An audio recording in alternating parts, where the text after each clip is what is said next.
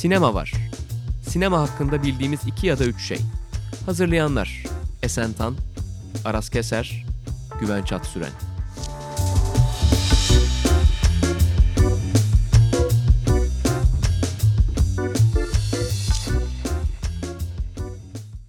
Herkese merhaba. Bugün Sinema Var'ın 10. bölümünde birlikteyiz. Ben Güven Çatsüren ve Aras Keser. Mikrofonun arkasında bugün bir konuğumuz var. Yani konuya özel olarak davet ettiğimiz sevgili yazar Uygar Şirin. Hoş geldin diyoruz öncelikle. Hoş bulduk. Hoş bulduk. Hatta o kötü espri de yapalım. 10. bölümü özel 10 numara bir konu çağıralım. Bunu, bunu yapmayacağımızı Bence- tahmin etmiştik Yani en başta hayır, ama. hayır, ben bilerek Bence çok tuttum, iyi. tuttum, Bence sakladım. gayet de iyi bir espri. Hiç sakınmayın. Ee, bugün The Irishman'in Netflix'te yayınlanmasının sebebi fırsat bilip aslında gangster filmlerini, çok sevdiğimiz gangster filmlerini, suç filmlerini konuşacağız. Nereden başlayalım Aras? Neden Ya bunu bir- seçtik belki aslında? Aslında Irishman'den Irishman'den bize ilham verdi ama seçtik, Evet. Ee, ya gangster filmleri aslında bugün artık biraz ölü bir tür olarak kabul etse de ya, ya da daha doğrusu kara filme evrilse de e, ilk çıktığında yani 1929'da 30'da sinemaya ilk sesin geldiği dönemlerde işte stüdyo sisteminin de kurulmasıyla beraber aslında Hollywood'un ana türlerinden birisi haline gelmiş. İşte korku filmi gibi, müzikaller gibi gangster filmleri de bir ana tür haline gelmişti stüdyo sisteminde. Ee, genelde Amerikan sineması tarihindeki kara filmin pardon e, gangster filmlerin tarihi genelde içki yasağının olduğu dönem yani 1920 ile 32 arası olması lazım. O dönemdeki savaşları yani işte İrlandalılar, işte İtalyan kökenliler falan onların arasındaki o güç savaşını anlatan hikayelerden besleniyordu. Bu anlamda galiba ilk bildiğimiz anlamda gangster filmi de William Wellman'ın e, The Public Enemy filmi. Ki ondan sonra da 32'de Scarface geliyor ki onu bugün zaten konuşacağız. Bugünden bakınca ise birazcık daha nostalji e, havasıyla izlediğimiz filmler bunlar. Bunu nostalji yaşatan insanlardan biri de bugün işte filmini konuşma sebebimiz olan Martin Scorsese. Ben aslında onun Irishman'den de çok Gangs of New York'ta bu yani senin de çok sevdiğini biliyorum. Asıl Gangs of New York'ta bu gangster filmlerine bir saygı duruşunda bulunduğunu düşünüyordum. E, Genel olarak böyle özetleyebiliriz herhalde gangster filmleri ama tabii bunun Fransa ayağı var ki bugün birkaç Fransız filmini de seçtik. Almanya'da dışa vurulmuş sinemadan kalan bir e, gangster filmi geleneği var. Yani ilk sinemanın ilk çağında büyük bir tür olarak ve çok fazla iyi görerek mesela Hollywood'da 30-33 arasında 70 tane gangster filmi çekilmiş. Çünkü ana türdü ve çok fazla iyi görüyordu. Birazcık hem o dönemi analım hem de e, Irishman üzerinden Scorsese'ye de sevgimizi sunalım diye birazcık bu konuyu seçtik. Bir anda aniden Scorsese programına dönme riski. Olacak. bir noktada öyle olacak. bir evet. potansiyel taşıyor. Aslında dediğin gibi e, birçok yönetmen işte Scorsese zaten bunu ana yönet sinemacılarından bir tanesi bunu yapan ama yani tamamen işte bu türden uzak görünen bir sürü yönetmen de kariyerinin farklı dönemlerinde e, senin de dediğin gibi sinemanın aslında ana türlerinden biri olduğu için ya sinemaya saygılarını sunmak için birçok noktada buna dönüyorlar. Yani hani çok basit örnek ilk akla gelen örnek mesela Godard'ın Serseri Aşıkları veya işte Fassbinder'in erken dönem çektiği filmlerde falan bu türün çok esintilerini zaten görebiliyoruz. Yani dediğim gibi sinemanın ana türlerinden biri oldu ilk günlerinden beri. Yeni dalgacıların zaten Evet. Belki en sevdiği tür. ve Evet evet. Yani, Yani, her- hep anarlar yani. Özellikle Nicholas Ray, Howard Hawks mesela işte e, Eric Romer'in en sevdiği yönetmendir. Zaten Godard'ın en büyük, en ünlü laflarından bir şeydir ya hani Nicholas Ray sinemadır diye bitirdiği bölümünde bir tümcesi vardır falan. Ama orada belki şey yani bunu zaten program ilerledikçe konuşuyoruz. Bir gangster filmlerinden bir film noir'a geçiş dönemi var. Bir İkinci Evet. Dünya Savaşı. Yani daha da karanlık. Ee, hani gangsterin kendisinin de de- değiştiği bir e, alana geçiyoruz işte yani savaşların ardından geçen bir dönem. Aslında onun kilit filmleri de var bizim yine bugün seçtiğimiz. Belki o filmler gelince onu da film noir'ı da hani o dönüşüm e, evresinde bir üstünden geçeriz. Evet, Bir anlamda da yani ölmüş de bir tür. Hani evrildi falan diyoruz doğru ama doğal olarak dünyanın geldiği yer Evet. itibariyle de. Yani 2000'ler 2010'lar diye düşününce işte yok Road to Perdition falan Scorsese tamam bayrağını taşıyor ama çok da bir şey çıkmıyor zaten. Doğru. Anca böyle parodisi bir şeyi. Evet ancak böyle hani varyasyonları yapılarak Evet, evet. devam eden bir tür aslında. O zaman başlayalım mı senin filminle Uygar? Irishman'le mi? üç, üç. Çok şaşırdınız değil mi bu filmi seçtiğimiz için? evet. Üç filmimden biri Irishman. Buna da vesile olan. Ya neresinden başlayalım? Şeyi tw- Twitter'dan açıp okusam. Baya Senin güzel bir flodun var üç, gerçekten. üç bir vuruş yazmışım geçen gün fark ettim. Baya yazı. Evet ben onu görünce keşke yazsaydı direkt falan. Daha dedim. ben de sonradan fark ettim. Yazı olmuş. Biraz aralarını da doldursaydım. Ya beni hakikaten çok çarpan bir film oldu. belki biraz da bütün bu şeylere rağmen bu devirde artık bir takım filmlere sürpriz bir şekilde yakalanmak çok zor. Hani işte yok festivallerde izlenip yazılması, edilmesi, eleştirileri falan ama işte özellikle bu gangsterlere ve gangster filmlerine ağıt gibi bir yerden çok haklı olarak da tabii ama okunduğu için ben çok tamamen öyle bir filme hazırladım kendimi. Çok onun da ötesinde diyeyim o da dahil ama onu onu da aşan bir film olması beni biraz e, sürpriz bir şekilde yakaladı. Bir de hakikaten şöyle de oldu. Çok üç buçuk saat o kadar doğru bir zaman ki. Çok doğru bir süre. Böyle bataklık gibi olumlu anlamda diyeceğim ama içine çeken bir film. Birkaç kişiden daha da duydum bunu. Yani bir 30 dakika falan ha tabii yani evet güzel falan deyip sonra bir yerde herkesin farklı kırılma noktaları var. Benim için o 2. Dünya Savaşı'ndaki şeye flashback yaptı. o kısacık flashback. Böyle bir hafif bir elektrik çarptı beni orada. Yani başka bir şey oluyor sanki burada deyip sonra işte 60. dakikada başka bir şey yok. Yüzde başka bir şey derken böyle resmen bir sanki bir şeyin içine bir dünyanın bir balonun içine böyle aldı film beni ve işte e, o şeyde de yazdığım gibi Twitter'da da yazdığım gibi bence asıl Gangs of New York'la çok daha konuşan bir filmmiş. Tabii ki Goodfellas, Casino falan oradan devam ediyor. Mean Streets ben biraz daha onu başka bir yere koyuyorum. Gangsterler falan olsa da orada bir mahalle yani bir takım Little Italy'de büyümüş gençlerin mahalledeki serserilikleri falan gibi başka bir şey var ve inanç ve tanrı meselesi çok daha büyük bir yer tutuyor. Yani gangsterlik biraz fonda gibi. Amerika üzerine de mafyanın e, aslında yani bugün mafya filmi yapmak belki de biraz böyle bir şey de olmalı. Bir işte orada bir içki ya da uyuşturucu ya da bir şeyle uğraşan adamlar değil de çok daha büyük bir endüstri haline gelmiş. Bütün bir ülkeye hükmeden tabii ki 50'lerden bugüne 2. Dünya Savaşı'ndan bugüne alarak yani Soğuk Savaş'ın içinde olmak bizi ne hale getirdi gibi de bir film bir yandan. Ya Oliver Stone'un çekmediği bir Oliver Stone filmi gibi de. Yani JFK ile çok güzel bir iki film birden olur bence. Böyle evet. bir 3 saat, bir üç buçuk saat, 12 ve 4 seansında. Öyle bir tarafı da var. Hani bu Amerika'daki liberallerin işte yani basit de bulunabilir ama sonuçta canı gönülden inandıkları ya güzel ülkeydik de işte Kennedy vuruldu işte öbür Kennedy vuruldu Martin Luther King Watergate falan derken sonra zaten mahvolduk, mahvolduk abi yoksa bu ülkenin mayasında güzellik var abi falan. o kadar da kötü değil. yani doğrudur yanlıştır ama onun da bu şeyine girmeden işte Oliver Stone'da o daha çok var. Yani ah ah güzel ülkemiz mahvoldu. Oraya da girmeden e, o tarafına da çok basan bir film olmuş ve sürekli bir şeyden kopmadan başka bir şeye evriliyor. O da çok acayip bir şey bence. E, yani onu anlatmaya devam ederken işte genel olarak ölüm üzerine ölümün hemen öncesinde hayata geri dönüp bakmak, aile, nasıl bir aile yarattın, nasıl bir miras bırakıyorsun o Amerikalıların gene sevdiği şey. Manevi miras olarak yani senden geriye ne kalıyor? Kendinle hesaplaşman ve hesaplaşmaman ya o muazzam rahibin pişmansın değil mi? Dedir de pişmanım dedirtemediği çok güzel bir sahne. Ee, onlarla birlikte sürekli başka bir şeye evrilmesi çok farklı yerlerden tutulabilecek bir film. Zaten bir de bunu De Niro'yla, Keitel'le falan Pacino'yla paket yapıp genel olarak bizim de mirasımız işte biz de bunları yaptık geldik gidiyoruz gibi bir yere gelmesiyle artık gözyaşları içerisinde bir final gibi bir film benim açımdan. Ya dediğin her şeye katılıyorum Uygar'ım ben de aslında. Ya beni en çok yakalayan noktası Irishman'in şu. Tüm işte Amerika'ya dair bir şeyler söylerken senin de dediğin gibi aslında sinemanın hem sinemanın kendisine dair ki biraz önce de en başta söyledik aslında bu, bu filmler yani gangster filmleri tarihin ilk başından beri bu sanatın ortaya çıktığı dönemden beri var.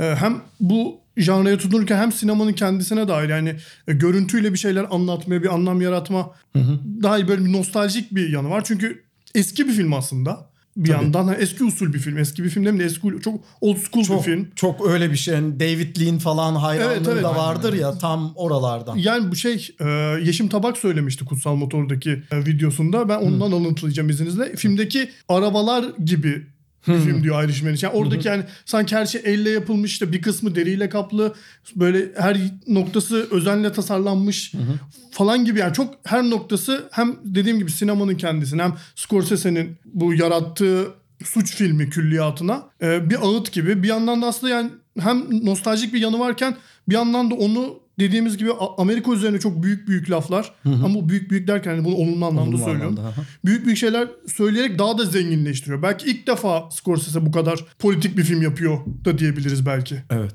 Bu çok görkemli bir film yani gerçekten. Ve yani buna bu janraya veda edecekse Scorsese Evet, evet. müthiş görkemli O bir yüzden film. de o şey de yani Marvel'le ilgili söylediği ve hiçbir şekilde anlaşılmayan, daha da anlaşılmayan değil de okunmayan çünkü başlık okuduğumuz için artık laflarının da çok güzel bir ya bunu kastediyorum Pratiğe ben. de- Ha Evet, benim evet. için sinema bu derken bunu kastediyorum arkadaşlar. Hani Siz de bunu beğenmezseniz beğenmeyin de benim sinemadan anladığım bu gibi tam bir yani veda filmi ki bu yaşlarda da onun kuşağından da pek çok kuşaktan da yönetmen bu yaşlarda böyle filmlerde çekemiyorlar zaten. Yani başyapıtlarını çok daha 40'larında 50'lerinde falan paketleyip Yani sonra daha meşhur o işte onun da beraber adının alındığı Brian De Palma'nın ya da işte bugün Coppola'nın bile haline bakınca Evet. Scorsese inanılmaz bir yerde aslında Kesinlikle. yani yaşına bakarak. Ben sadece şunu ekleyebilirim herhalde size. Evet yani bir taraftan kendi filmlerini yani kendi filmografisindeki gangster filmlerini tamamlarken bir yandan da mesela politik olarak mesela ben Gangs of New York çok daha politik Evet. buluyorum o anlamda. Doğru. Katılırım. Ama buna. kendi New York üçlemesinden tutun da işte diğer bütün filmlerine kadar kendi Amerika tarihini de tamamlıyor. Evet. Yani Gangs of New York'tan doğuşu vardı bu ülkenin. Şimdi de hani ana parçalar ve bugüne nasıl geldiğini görüyoruz. Yani hep vardı ya Scorsese'de hep bir politik arka plan vardır. Siz o sırada hani ülkede ne olduğunu da anlarsınız. Yani biz üç buçuk saat boyunca sadece bu insanların hikayesini izlemiyoruz. Amerika'nın da hikayesini izliyoruz. Evet. Ve ben bunu birazcık daha hani abartarak belki de şunu da düşündüm. Yani gangster filmlerinin de artık zaten ölü bir tür olduğu için hani onun da artık son bir noktasını koymak hani bir düğme bağlamak istemiş ve onu hakikaten o kadar duygusal ve bir taraftan da o kadar görkemli bir şekilde yapıyor ki bu bir Netflix filmi olsa bile üç buçuk saat bence kesinlikle artık tartışılması gereken bir şey değil yani günümüzde zaten yani komik de. 50 tane bölüm dizi izliyoruz yani 3,5 saatlik filmden ne olacak? Bunun bence tartışılması bile çok saçmaydı. Scorsese'nin sadece kendi filmlerine değil gangster filmlerinin de bir son noktasını koyduğunu Evet, ve evet. o nostalji duygusunun da e, inanılmaz e, yani insan eğer tabii sirayet ederse benzersiz olduğunu düşünüyorum açıkçası. Allah öyle gider ayak 2009'un en iyi filmlerinden birini Gerçekten en iyi filmlerden biri Yaparak. Ben- olacak muhtemelen. Ben de öyle düşünüyorum zaten. O senin dediğin şey çok önemli bence bu hani kendi kuşağının büyük ustaları işte Spielberg'den işte Coppola'ya işte George Lucas'lara Evet. kimleri sayarsak tabii tabii tabii. hiçbir yani artık altın çağları çok geride kalmış yani yönetmenlerde. De Palma çok üzücü bir durumda mesela şu anda gerçekten. Maalesef ki öyle. Hasan duymasın. Michael Mann falan. Neyse, gerçi Michael Mann biraz daha sonra. Michael Mann evet onlardan biraz daha sonraki kuşakta denebilir. O zaman yoksa ekleyeceğiniz bir şey senin filminle devam edelim. Tamam benim filmle devam edelim. Biraz önce de zaten giriş kısmında atıf yaptık. Benim filmim bu türün ilk örneklerinden bir tanesi ki aslında bir yandan da çıkış noktalarından bir tanesi ve sonrası bir sonrasında bir sürü farklı filme evrilmiş bir film. 1932 yapımı Scarface'den bahsediyorum. Howard Hawks'un yönettiği film aslında girişte arasında söylediği gibi İtalya kökenli bir Amerikanının e, mafya yapılanması içindeki yükselişini anlatıyor. Çok tipik bir öykü. Ama işte çok erken bir örneği olması açısından çok kıymetli buluyorum ben. İlk başlarda daha ufak çaplı işler yaparken işte zaman içinde ondaki potansiyel potansiyel varlığını fark ediyor ve kendine yeni bir e, yol haritası belirliyor ve bu yapılanmanın zirvesine çıkışı ve sonrasındaki çöküş hikayesi aslında çok e, dediğim gibi çok klasik bir anlatı. Yani o kahramanın yolculuğu anlatısını da çok ilkel ve hani sinemadaki en net ve e, ilk dönem örneklerinden bir tanesi. Ya bunu seçmemin neden, nedeni dediğim gibi hem şey ilk örneklerinden biri olmasının yanında çok farklı anlatılara da alan açması. Bunun da en net örneği zaten Brian De Palma'nın remake'i. Mesela Brian De Palma bu e, iskeleti bambaşka bir şekilde kullanıp bu bahsettiğim karakteri bir Kübalı göçmene çevirip onun üzerinden dönemin Amerika ve Küba arasındaki politik durumuna dair de bir şeyler işte Amerika'daki kapitalizmin nasıl bir yerlere geldiğini eviriyordu. İşte bu bunlardan bahsediyordu filminde. Dolayısıyla çok önemli bir film olduğunu düşünüyorum. Bir yandan da şey gibi e, savaş öncesi bir döneme denk gelmesi itibarıyla daha Almanya'daki e, yönetmenler işte dışa vurumcular Hollywood'a transfer olmamış ve dolayısıyla orada işte bu yarattıkları akımın etkisiyle Hollywood'da film noir da ortaya çıkmamışken aslında Howard Hawks onun da ilkel bir e, örneğini veriyor. Çünkü hani çok böyle bazı sahnelerde o gölge oyunlarıyla falan ben tekrar izledim filmi gelmeden. gölge oyunlarında falan çok film noirları da aslında biraz kapı açmış gibi hep Almanya'da yetişen o işte Fritz Lang'lara işte Murnau'lara falan atfedilir Evet. daha sonra şeyin e, film noir'ın Hollywood'daki yükselişi ama dediğim gibi Overdogs aslında Hollywood'un içindeyken bunun yani o şey zemini hazırlamış onların gelmesini aslında 1932'de. Ya gangster filmlerinin bir parantez olacak ama filmin dışına çıkacağım. Zaten işte dışa vurumculuktan falan Almanlardan alıp Amerikalıların öyle bir hale getirmesi, oradan yeni dalganın etkilenip yeni dalganın zaten sinemayı değiştirmesi derken o 50 yıllık süreç içerisinde bu bir takım işte hep temel konuşulan 10-15 ana akımın diyelim çok kritik bir noktasında da duruyor gangster filmleri. Yani bir köprü Alman dışa vurumculuğu ile yeni dalga arasında hiç planlanmadan, hiç istemeden bir köprü olmuş durumdalar. O açıdan da dediğin gibi Scarface önemli. Ya bu belki de şey aslında gangster filmleri üzerinden konuştuğumuz için Howard Hawks'un şöyle bir şey var. Yani gerçekten çok ben o anlamda çok Avrupa etkisi olduğunu yani zaten yoktu. Hı hı. Bütünüyle Amerikan gangster sinemasının başlangıcı zaten 30'lardan sonra çok devam eden bir tür değil. İşte savaş geliyor sonra Avrupa'dan göçmen yönetmenler geliyor ve yeni bir tür yaratıyor. İşte belki de film noir dediğimiz şey aslında 2. Dünya Savaşı sonrasında o yönetmenler gelince doluyor ama ondan öncesinde işte 30'da 30-35 arasında gerçekten de bir gangster filmleri türünün e, temelleri atılıyor ve bence Scarface hala bugünden bakılınca bile bu türün en iyi filmi. Yani hmm. o günün şartlarında evet. da bugünden bakınca da. Bir de şöyle tuhaf bir şey var. Ben de filme bir göz attım yani senin kadar baştan izlemedim de. Ya Howard Hawks o kadar olağanüstü bir adam ki yani film bir, tabii bir taraftan da çok iyi bir komedi filmi yönetmeni olduğu için yani komedi türünü de çok iyi biliyor. Her türü çok iyi bildiği için bir taraftan da komik bir film yani. Evet, Scarface evet. izlerken ben çok gülüyorum mesela hmm. bir yandan da. Hani bir taraftan gangster filminin tohumlarını atıyorsun bir türün ama bir taraftan da onun içine kendi komedi anlayışını da yerleştiriyorsun ve o baş karakterin o aptallıklarına falan baştan aşağı gülüyorsun. O saçma bir aksanı vardı o İtalyan aksanı falan. Tabii Amerikalılar onu daha çok anlayabiliyordur da yani hem komedi hem gangster filmlerini yani iki türü birden havaya kaldıran yani belki de o yüzden hani kurucu olarak görülebilecek. Zaten Amerikan sinemasında bir kurucu olarak gözüküyor evet, evet. Hawks. O yüzden o anlamda da yani sadece gangster film olarak değil komedi film olarak da çok iyi bir film. Evet, bir de çok sen başta söyledin çok doğurgan mı diyeyim ya da uyarlanmaya çok müsait evet. bir hikaye. Yani bugün de biri alsa işte Meksikalı bilmem ne yapıp bugünün Amerika'sına dair bir şey söyleyebilir. Gangster olmaz da bilmem ne olur falan. Yani gene bir yasa dışı bir adam olur da neyse öyle bir e, şey gibi yani bir şablon gibi de bir film. Bence oradan da geliyor kuvvet. Aynen. Evet şablon gibi çok doğru bir tanım. Yani başı belli ne olacağı belli. Tabii tabii yani, akışı belli evet. her şey belli. Evet tabii yani buradan yürüyün filmlerinde. Evet evet. O zaman ben devam ediyorum değil mi? Başta adını geçirdi Uygar o yüzden onu öne alayım dedim. Road to Perdition'da benim hmm. listemdeki ilk film. Bu aslında bütün bu konuştuğumuz şeyin nostaljisini yapan ama bunu yaparken de görüntü yönetmeni Conrad Holke son filmiydi büyük ihtimalle hatırladığım Yani bunu hani size şey gibi yapıyor. Ben yani filmi izlerken hep öyle düşünmüştüm. Bir daha izledim tabii buraya gelmeden. Ya bakın bu çok güzel bir dünyaydı. Yani şey açısından yani bir tür olarak sinema dünyası açısından çok harika bir dönemdi ve gelin biz, biz o döneme dönelim. Aynı derinlikle, aynı ağırlıkla o türü bir daha hatırlayalım.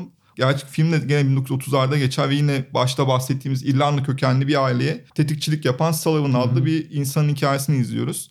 Ee, bir yetim olduğu için ve hani birazcık evlat edinildiği için hep dışlanmış bir adam.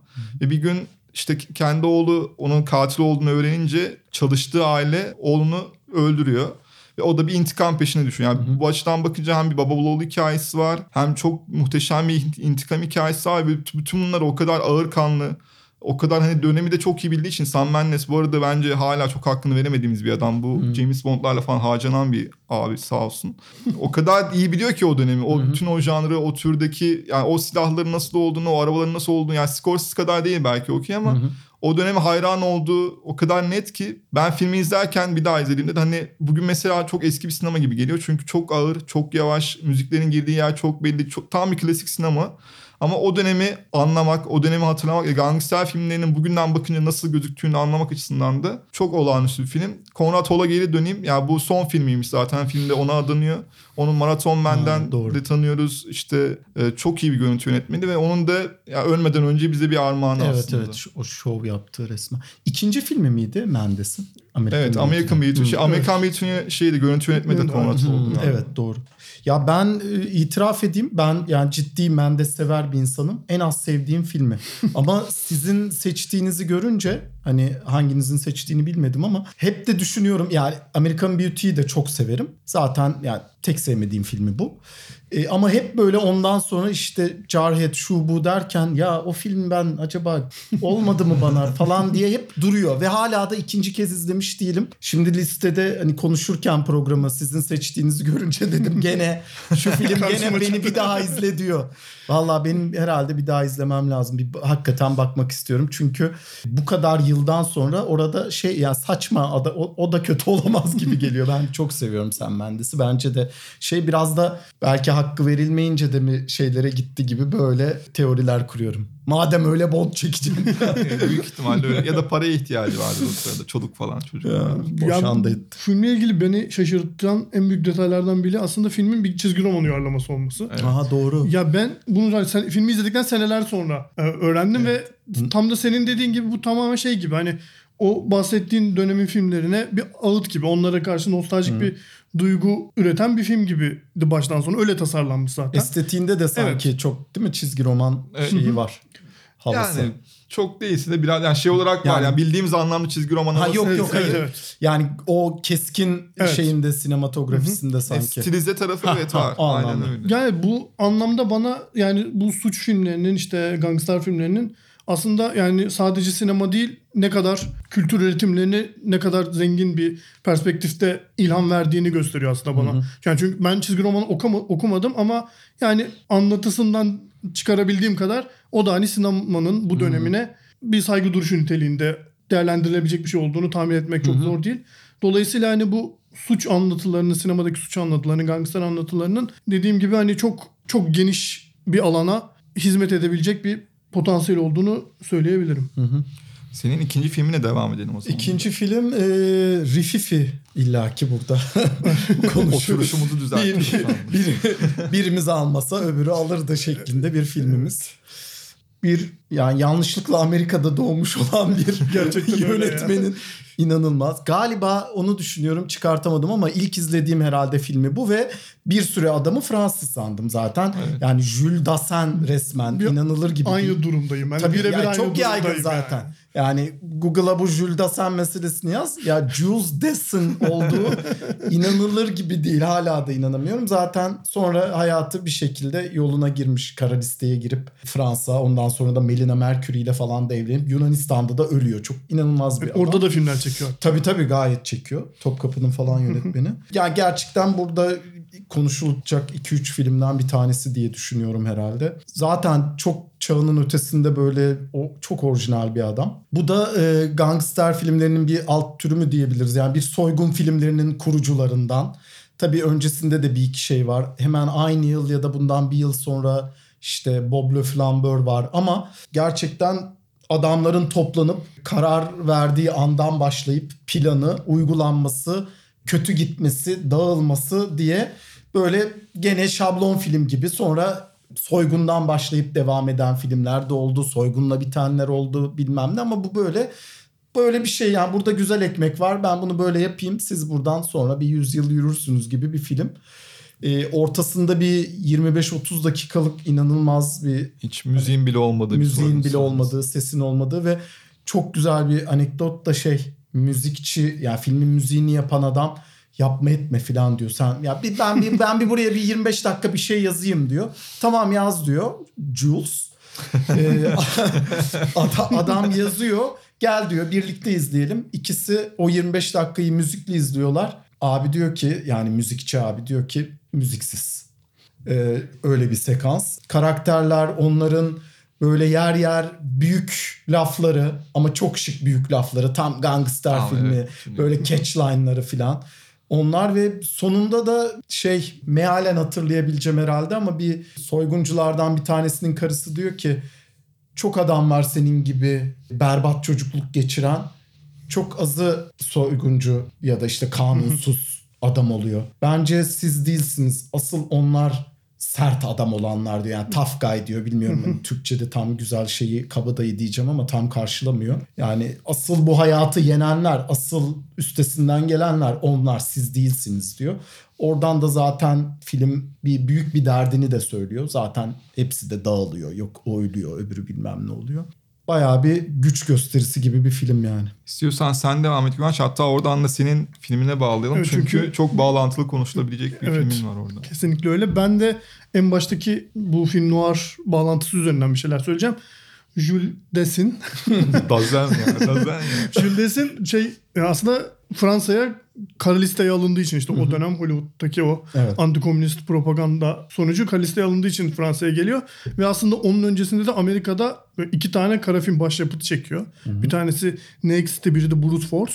Yani onları aslında bu film noir'la suç filmlerinin aslında gangster filmlerin nasıl sürekli tarih açısından da yani sinema tarihinin akışı açısından da sürekli dirsek temasında Bir de olduğunda- Night and the City mi? Night and the Öyle bir şey Evet, de var evet. değil mi? O da Night, evet gangster evet, miydi? evet. Night and the City ve da Thieves. Evet onun da yönetmeni. Da 50 galiba. Mükemmel bir filmdir bu arada. Evet, Night and the City ve Thieves. Highway de var. Yani dört tane aslında çok iyi film çektikten sonra İnanılmaz. Avrupa'ya gelip yani başyapımını da Fransa'da çekiyor.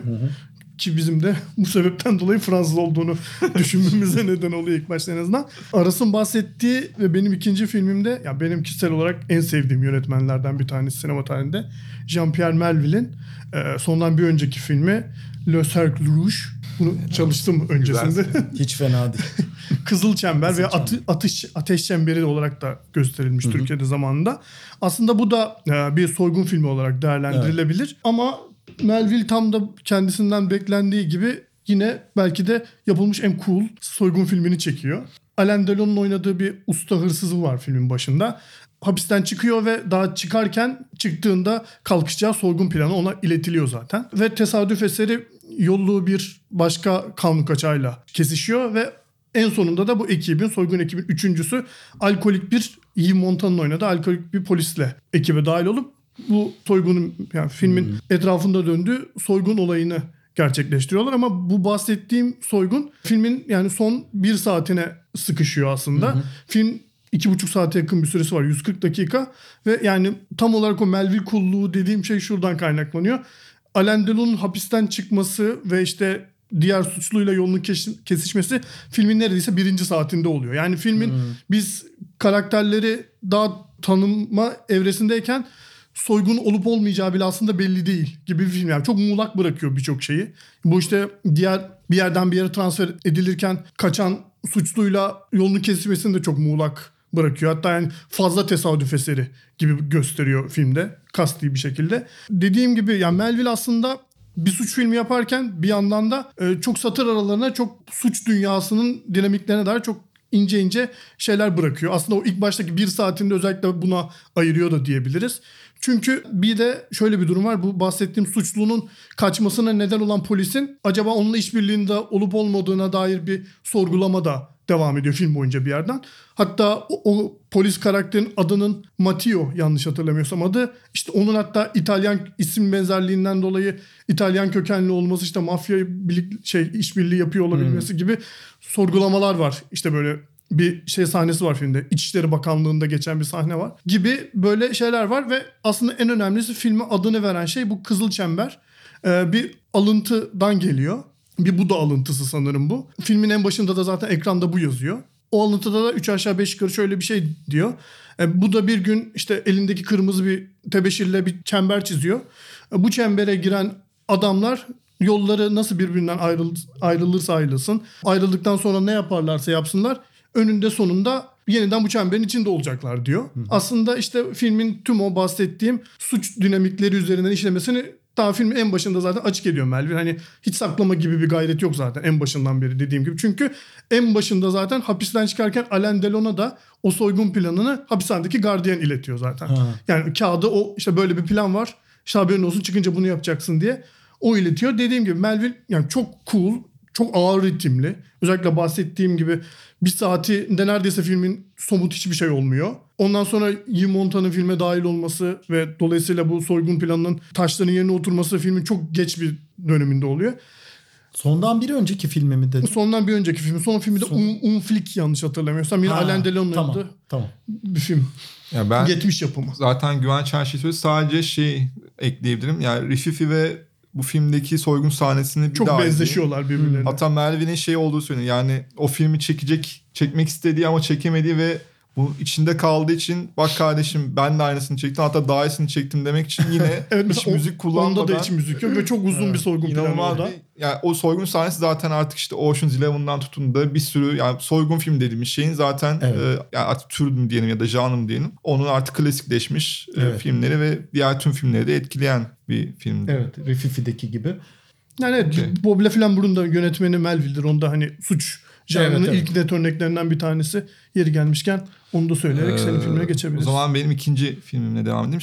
Benim ikinci filmim 1948 yapımı Force of Evil. Ee, aslında buna direkt şeyden bağlayabiliriz. Az önce McCarthy döneminden konuştuk birazcık. Ee, işte bu Amerika Karşıtı Hareketler Komitesi'nin e, sinemacılara, sinema çalışanlarına, stüdyo çalışanlarına uyguladığı baskı sonunda birçok yönetmen, birçok oyuncu da aslında sistemden dışlanıyor ve ve bir kısmı Avrupa'ya göç ediyor. Bu Hollywood'un da bir noktada tökezlediği bir e, dönem. Çünkü iyi yönetmenler, iyi oyuncuların büyük bir kısmı bir şekilde dışlanıyorlar ve zaten o sırada çok iyi bir durumda olmuyor. İşte savaştan çıkılmış 48 yılındayız. Hani Hollywood çok iyi bir çağında değil ve bu bir aslında stüdyo sistemini de bitiren bir yolun ilk kapısını açıyor. Bu dönemde işte Avrupa'ya gitmek zorunda kalan yönetmenlerden biri de Abraham Polonski. Ee, o 1948 zaten bu gitmeden önce yaptığı son film. Bu filmi aslında gangster filmi olarak düşündüğümüzde içinde hiçbir çatışma sahnesi, hiçbir yani silahla vurulma sahnesi, hiçbir şey olmadığı halde e, gangster filmler arasında sayılmasını yani ben en azından sayıyorum ve bugün işte konuştuğumuz Scorsese de aslında onu en sevdiği gangster filmler arasında sayıyor. Çünkü bu başlarda bir kurban olan yani 1930'lardan konuştuk işte hani bir fakirlik var, içki kaçakçılığı var hani orada bir güç savaşı yaşanırken hani tetikçiler bir anlamda fakir insanlar arasından seçiliyor asıl onlar e, harcanıyorlar. Bu işte kurban olan gangster rolünün artık e, sistemin başına geçmesi, işte hukukun başına geçmesi, şirketlerin başına geçmesiyle aslında toplumun gangsterleşmesini anlatan bence muazzam bir film. E, filmde iki tane kardeşin öyküsünü izliyoruz. Birisi avukat olan e, Leo var. Leo bir gangster çetesine çalışıyor ve onların bütün pis işlerini görüyor.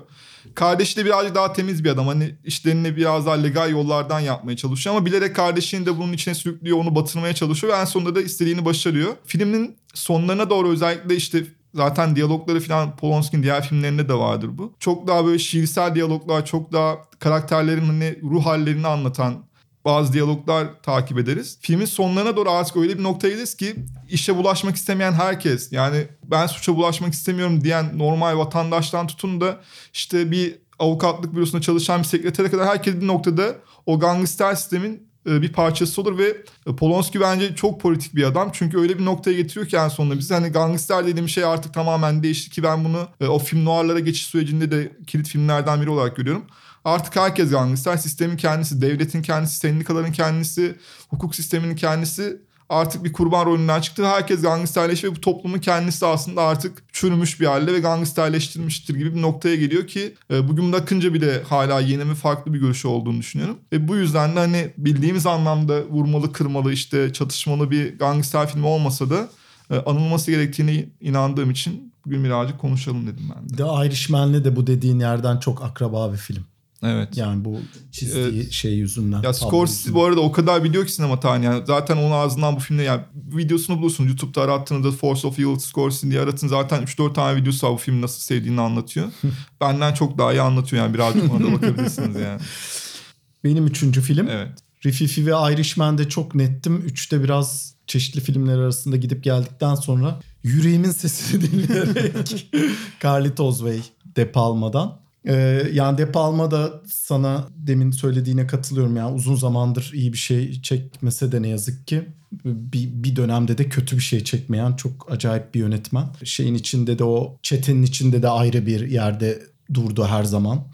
Lucas'ların, Spielberg'lerin falan yanında. Ben Raising Cain, Blowout şu bu bir sürü filmini çok çok seven biri olarak şunu da teslim ederek seviyorum. Senaryo biraz şey De Palma'da araç yani o da orada da işte bir hikaye var orada da bir, şey var falan gibi Ba- başka şeylerin peşinde koşan bir yönetmen. Raising Cain ki en sevdiğim filmlerinden biri yer yer komik denebilecek bir senaryosu var ama çok önemsizleşiyor. Carlitos Way bence e, De Palma açısından o anlamda da bir zirve. Zaten David Coep'in senaryosu olması lazım. Ve yani o sinematografisiyle belki bu düzeyde bir senaryo çok nadir De Palma'da bir araya geliyor. Bir o. Bir de gene işte aslında Rififi'de de olan Yani Rififi'de de çetenin başındaki adam biraz son bir iş diye girer. Bu gangster filmlerinin, soygun, suç filmlerinin klasik şeylerinden son bir iş. Çok güzel bir son bir iş filmi Carlitos Ozvey. Tamamen o son bir işe adanmış ve üstelik o işi de yapmamaya çalışıyor yani sonuna kadar ya yapmamak için belki hiçbir son bir iş yapayım bırakacağım filminde bu kadar kahraman şey yapmamıştır. Ee, yapmamak için bu kadar uğraşmamıştır. En son şeyinde o anlamda yani çıkamazsın bu dünyadanın işte o senin demin dediğin yere de bağlanıyor aslında o kızıl çembere. Bu dünyadan kaçamazsın'ın da çok dokunaklı da bir film. Benim ciddi ciddi her izleyişte finalinde baya kötü olduğum bir film yani. E, bu, açılardan da güzel bir e, o, o alt türün çok şahane bir örneği diye düşünüyorum. Yani ben de özellikle finalini çok seviyorum filmin. Hmm. Spoiler olmasın diye ne olduğunu söylemeyeceğim tabii şu an ama gerçekten hani böyle şey. Özellikle bu suç filmlerini, gangster filmlerini sevenin kayıtsız kalamayacağı duygusal anlamda bir finali var gerçekten. O dediğin gibi böyle bir başka bir yerden dokunuyor gibi o son işi meselesine ve dolayısıyla aslında bu kurulan dünyanın kendisine. Dolayısıyla ben de ve şeye de %100 katılıyorum. Ben belki de Brian De Palma'nın çektiği hikaye odaklı en iyi filmlerden bir tanesi. Yani şey hikayeyi anlatmayı Evet. da biçimsel şeylerin yanında hikayeyi de çok iyi anlatabildiğini gösterdiği filmlerden bir tanesi Evet. aslında. O zaman ben de son filmimi izninizle söylüyorum. 1962 yapımı Mafioso. Yönetmeni Alberto Lattuada. Aslında Alberto Lattuada İtalyan sinemasının önemli yönetmenlerinden bir tanesi olmasına rağmen işte bu Fellini'lerin, Antonioni'lerin falan Pasolini'lerin arasında hiçbir zaman başını bir üst seviyeye çıkartamamış yönetmenlerden bir tanesi ama şöyle bir önemi var. Fellini'nin ilk filmi Varyete Işıkları'nın ortak yönetmeni aslında. Fellini ile Lattuada beraber çekiyorlar bu filmi. Film aslında bir yandan da bir komedi filmi. Yani o İtalyan komedisi dediğimiz filmlerin örneklerinden bir tanesi. Seçme nedenim şu. Mafya yapılanması dediğimiz şeye içeriden bakan yani bunun kökeni nereden geliyor acaba diye o tarafa kafa yoran ilk filmlerden bir tanesi olması dolayısıyla seçtim. Filmin hikayesi de şu. Napoli'de yaşayan işte İtalya'nın güneyinde görece işte bu mafya yapılanmalarının falan hakim olduğu yerden kuzeye Milano'ya gönderilen bir adam orada bir otomotiv fabrikasında tırnak içerisinde saygın bir iş yapıyor. Ve orada kendine yeni bir hayat inşa ediyor. İşte oradan bir kadınla evleniyor. Ee, Yani modern ve Avrupalı oluyor aslında ama bir noktada yani filmin aslında çıkış noktası da bu. Kendi memleketine geri dönüyor. Ve kökenleriyle yüzleşmek durumunda kalıyor.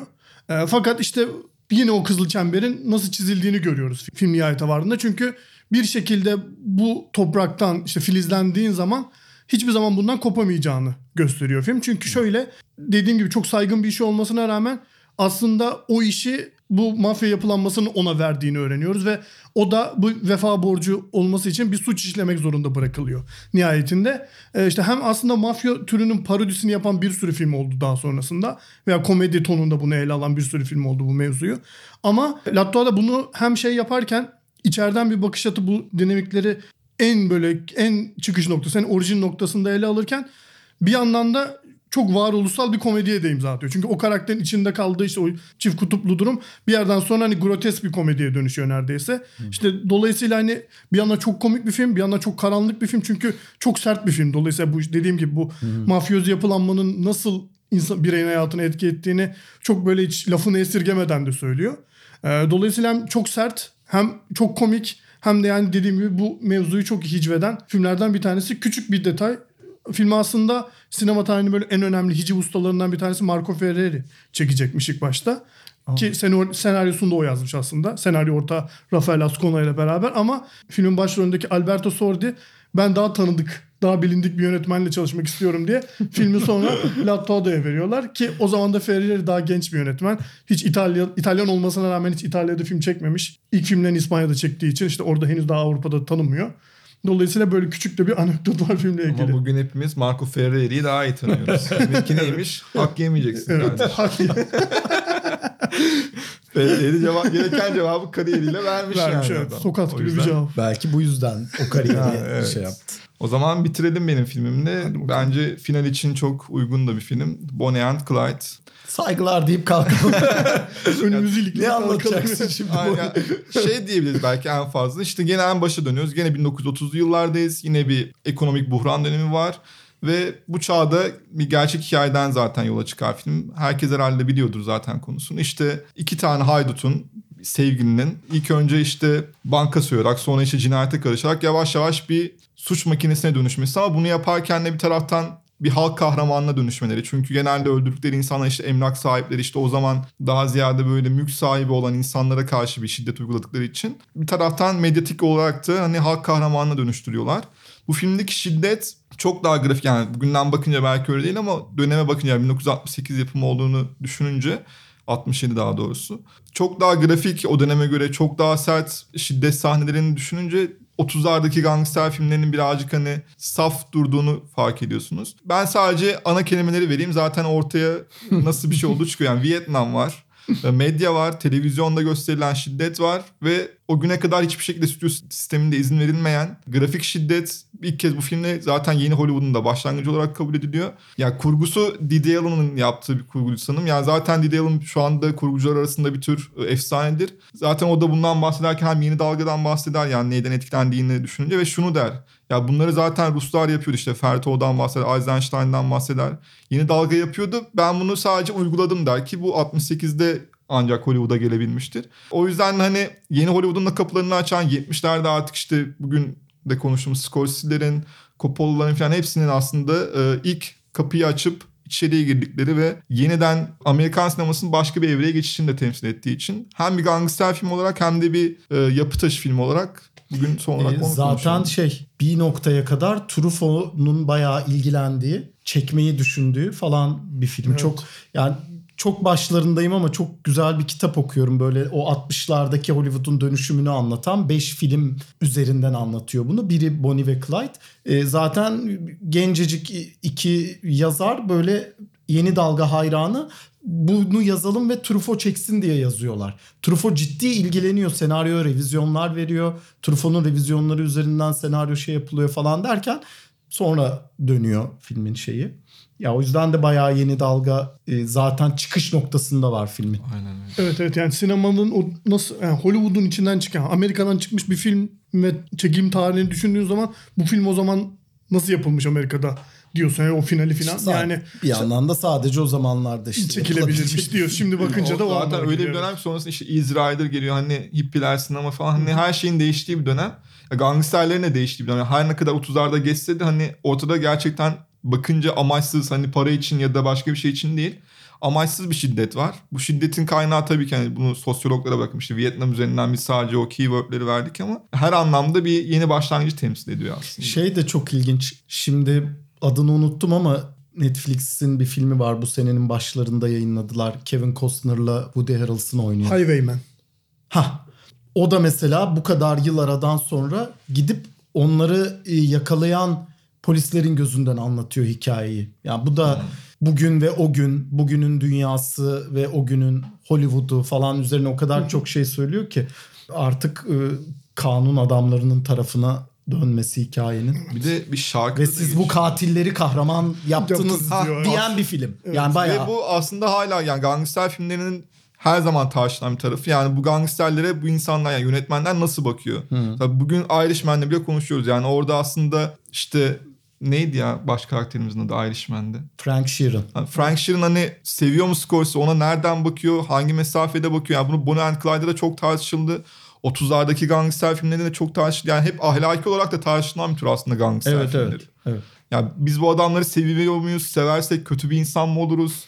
yani bunlar suçlu ama niye bu kadar mesela Evet, Bonnie bunlar- and Clyde hep bunu yaşadı yani. Sen nasıl bunları bu kadar sempatik, nasıl bir kahraman olarak Ama o gösterirsin? çok yani çıkış noktası o filmin zaten. Yani Evet. 68'in tam göbeğinde bir bayrak açma filmi ya. Ve o anlamda da bir şey yok. Ahlaki bir soru işareti de yok filmin. Evet bunlar tabii. kahramandı diyor bir Evet, yandan. evet, Penn yani zaten- gri bir yerde de durmuyor. Bayağı Yok, yok, şey- Evet, çok evet. net. Arthur Penn zaten yani başlangıçtan bütün bu çizgileri çizmiş. Yani ben artık sizin dediğiniz hiçbir şey yapmayacağım. Hani o Hollywood'da işte stüdyoların dayattığı tabii artık o sistem o dönemlerde de hani ölmüş. Ama yani yine de bir izi var yani. Tabii. Hikaye nasıl ilerleyecek, kurgu nasıl olacak. Yani bütün bunları reddedip Evet. şiddet şudur abi diyor. Yani birini vurduğunda kan akar diyor yani. Ve bunu gösterirsin. Çünkü yasaklı.